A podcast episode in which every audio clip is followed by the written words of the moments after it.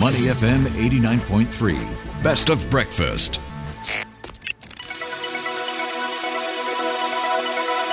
The U.S. Market Update with Money FM 89.3. All right, good morning. Here is how Wall Street is looking. We've got a bit of a turnaround Thursday.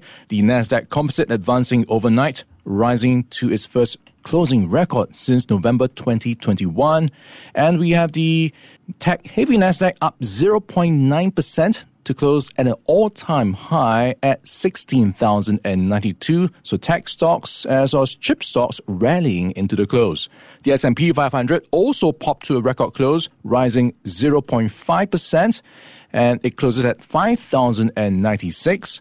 And the Dow Jones Industrial Average up slightly by 0.1% to 38,996. So for more insights, we're joined by Chris Chavez. He is the analyst at Blue Creek Capital Management and Blue Line Capital. Good morning, Chris. Hey, how you doing, Ryan? Great to have you on. And also Cole Smead. He is the CEO and portfolio manager for Smead Capital Management. Cole, thanks for joining us today. Thanks for having me. It's great. All right, great to have you guys on. Let's start with you, Cole, because you've got your eye on inflation quite closely. And it looks like markets have been slowly adjusting their expectations, just aligning themselves more to what the Fed's been saying all along that, hey, we are looking at maybe three rate cuts. The market's gotten themselves ahead on themselves. What's your take on where things are right now? Let's just look at what's gone on the last couple years. Um, the groups that were out starting the year looking for six Fed rate cuts were the same groups that have been looking for this magical recession that no one can find either, and have been really playing for low rates um, in advance. Why can't the Fed be more accommodative? I think is a good question. In other words, why are we even having this conversation of why not rate cuts yet? It's because the fiscal largesse being handed out by the U.S. federal government is unprecedented, mm-hmm. and the amount of debt that's been built up post COVID is also unprecedented, even worse than World War II. You, as a politician in America today, whether we're talking President Biden or potentially President Trump, neither of those gentlemen can get elected by talking about being fiscally austere mm. or, or sensible. Populism is very popular, and therefore spending is very popular. What that does is puts the Fed into a bind where they are ultimately the only gate right now at inflation picking back up. And I think if you look at Fed Daly's comments this morning, they're out talking about, you know, we'll, we'll see probably three rate cuts. This looks a lot like 1972. We're at the low of inflation for this period. If the Fed lets um, rates be too easy, we're going to see the next uh, start to the, the inflation conflagration. The fuel is there, aka the fiscal spending, and all we need is oxygen, which would be the Fed being lax and accommodative. Mm, thanks, Cole. All right, Chris, we've got the PCE index coming in overnight. So on year, it's up 2.8%. So the Fed's preferred gauge of underlying inflation rose in January at the fastest pace in nearly a year. Does this do for expectations when it comes to rate cuts? Yeah, I mean, when you look at expectations right now, uh, not much really changed. Um, you know, expectations for PCE were actually elevated coming off of, you know, hotter than expected CPI and PPI numbers. So when you look at expectations now, you know, about a 65% chance of a cut in June, 86% chance of a cut in July.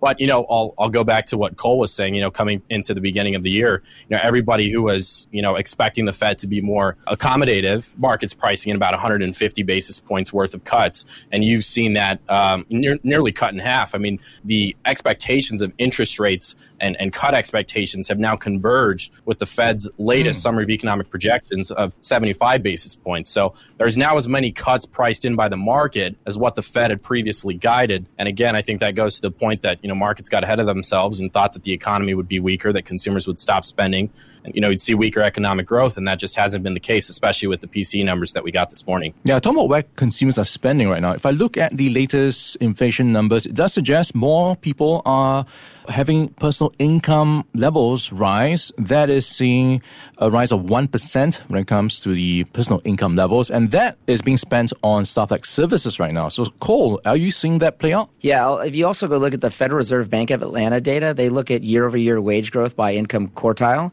And what you'll find is there is not a single American quartile that is not beating inflation. In other words, we're sitting around here wondering why the economy continues to stay strong while the government's spending a lot of money. And you go look at the individual individuals collecting incomes, and you'll find that they're doing wonderfully. How are we going to have low inflation when the people collecting wages are making over 5% while we're telling everybody that, you know, oh, hey, it's only 2.8%?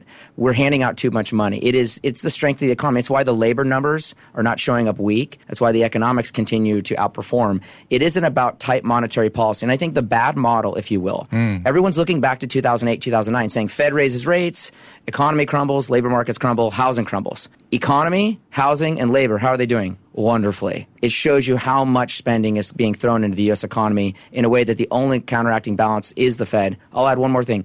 Go look at what uh, Larry Summers has been saying. Larry Summers said there's a 15 or 20% chance that the next move is a hike. What? Okay. Okay. There, I think there's a more than 50% chance we end this year without a rate cut if the Fed's being smart about it. Okay. But look at how things have already moved. Those percentages that uh, Ryan mentioned, um, those all started the year very different. So the market has been wrong at predicting this, is mm-hmm. one way of thinking about this.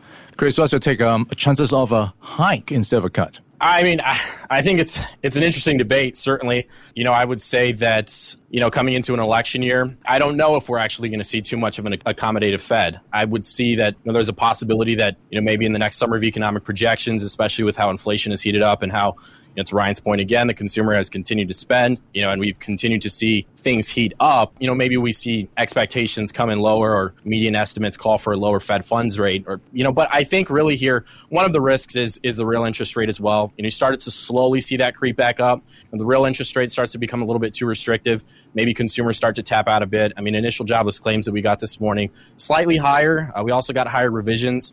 Of course, this is a week by week indicator. You don't want to put too much weight on this. Um, but also looking at durable goods and mm. a lot of things that consumers were spending going back into high inflation. You know, you saw a lot of consumers spending on things like TVs, and now you know you've seen durable goods, a little bit of deflation there. Um, so I think that there has been a little bit of slowing, but again, to to Cole's point, it's nothing that I think the Fed would want to cut just yet, especially with inflation heating back up. Yeah, it's also quite interesting to see how businesses have been trying to adapt to, I suppose, new realities, have new business models. One of them is Wendy's, the fast food restaurant, and they've come up with a bit of a interesting take surge pricing, like how Uber would you know, make you pay more at certain times. Maybe during crunch time, you might have to pay more for your burger or fries. Cole, is this the right way to go? Surge pricing? Uh, well, it just makes me wonder uh, what Wendy's does when they stay up open after midnight and people come back from being at the bars. Um, that would be the ultimate time to charge whatever you want. Yeah. Um, but I, I, just say it because I, I, I, think this is more about their business model.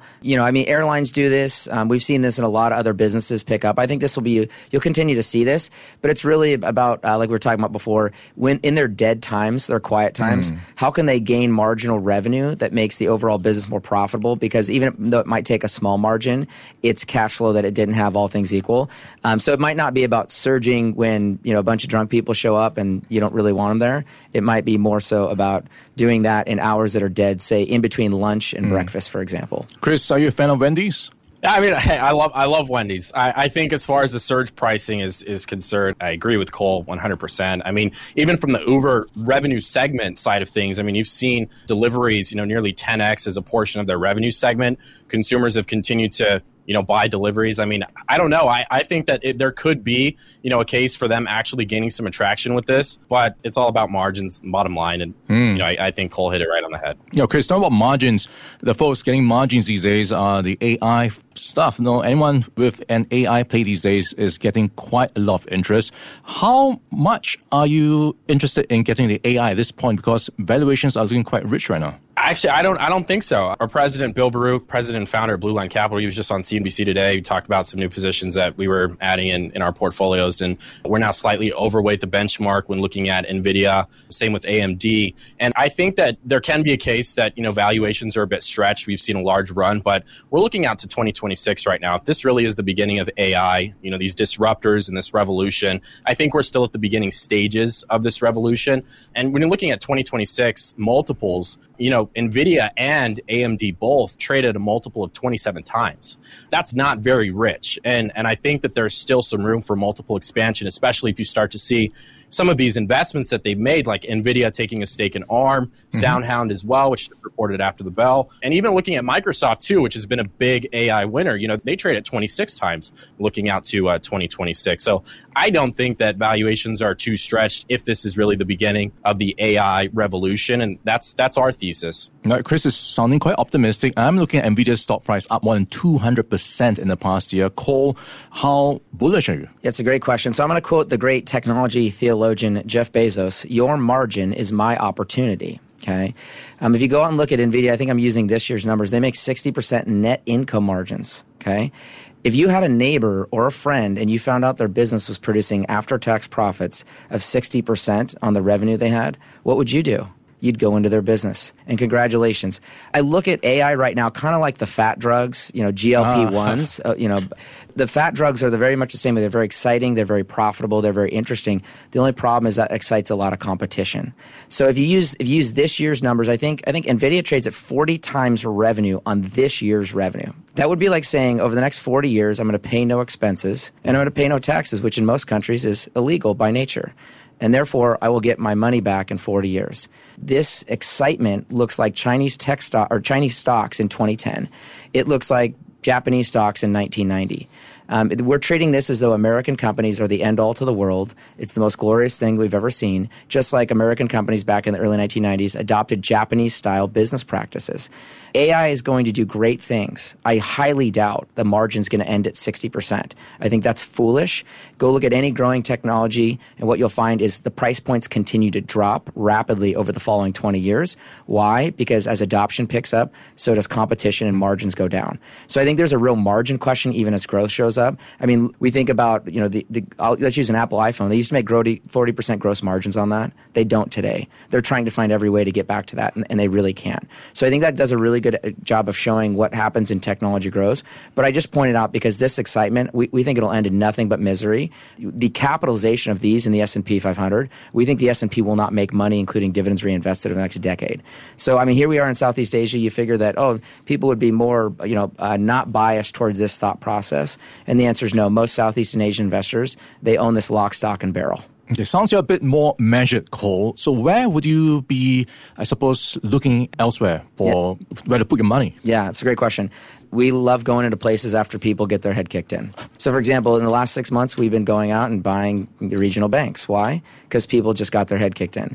Our biggest portfolio holdings across our U.S. or our, our ex-U.S. portfolio is energy we made wonderful money in the space looking back three years. But to your point, over the last 12 to 18 months, no one's really made that good of money. It's kind of gone nowhere for that period. And you've had this big AI run. So the question people are asking themselves is, um, what have you done for me lately? Mm-hmm. And the reality is, um, we like the returns on capital. We can go out and make about 20% return on equity in the energy companies, and we're paying less than two times book. You know, to our discussion earlier in the NVIDIA game, or any of the big Microsofts, et cetera, the multiples on book are obscene okay? To where if they don't grow their capital at the rate they are right now, it will end in nothing but misery. I'll add one more thing. If you look at the history of the S&P 500, it peaks with the height of return on capital. So when return on capital peaks, everyone wants to pay the highest price. If it goes down, they pay lower prices. And I think that's the real risk is that what we're seeing now, I mentioned there's a bunch of government spending. How much is government spending affecting these discussions?